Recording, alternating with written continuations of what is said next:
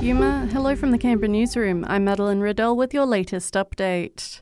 The Prime Minister believes his government's first budget will be fair for difficult times. It'll be handed down tomorrow and include savings worth around $10 billion.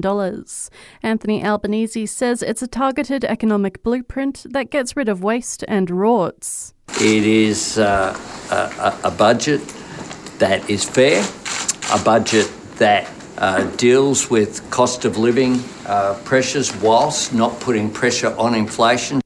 Meanwhile, a heads up for those involved in the Canberra Candle Festival, it's been postponed. The event was set to take place this weekend, but due to current weather conditions, it will now be held on Saturday, the 3rd of December from 4pm until 9pm.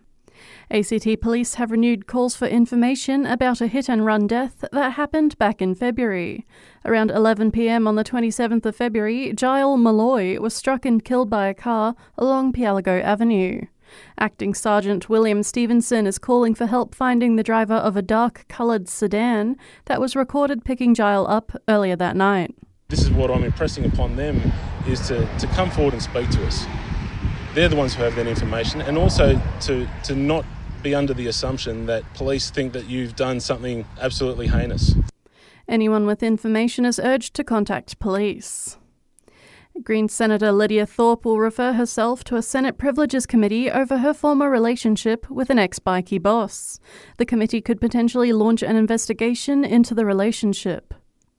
Floodwaters in New South Wales Central West have sadly claimed the life of a 28 year old woman. She went missing north of Mudgee last night after the car she was in got swept into a creek.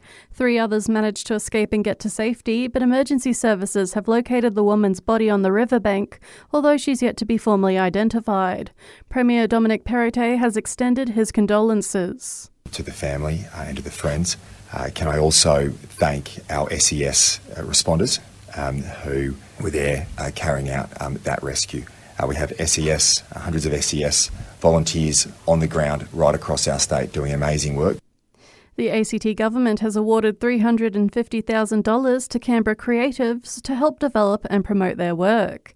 16 successful applicants will each receive a share of the grant money. One of those successful applicants is Sam Sly, who is grateful for the funding from Arts ACT, as he says it will help fund his debut EP and a Monet painting has joined works by Da Vinci and Van Gogh, becoming the latest target of climate activists. The group throwing mashed potato at the $110 million artwork in Germany. And that's the latest from the Canberra newsroom this Monday. Check back again tomorrow morning from 7 for our next update.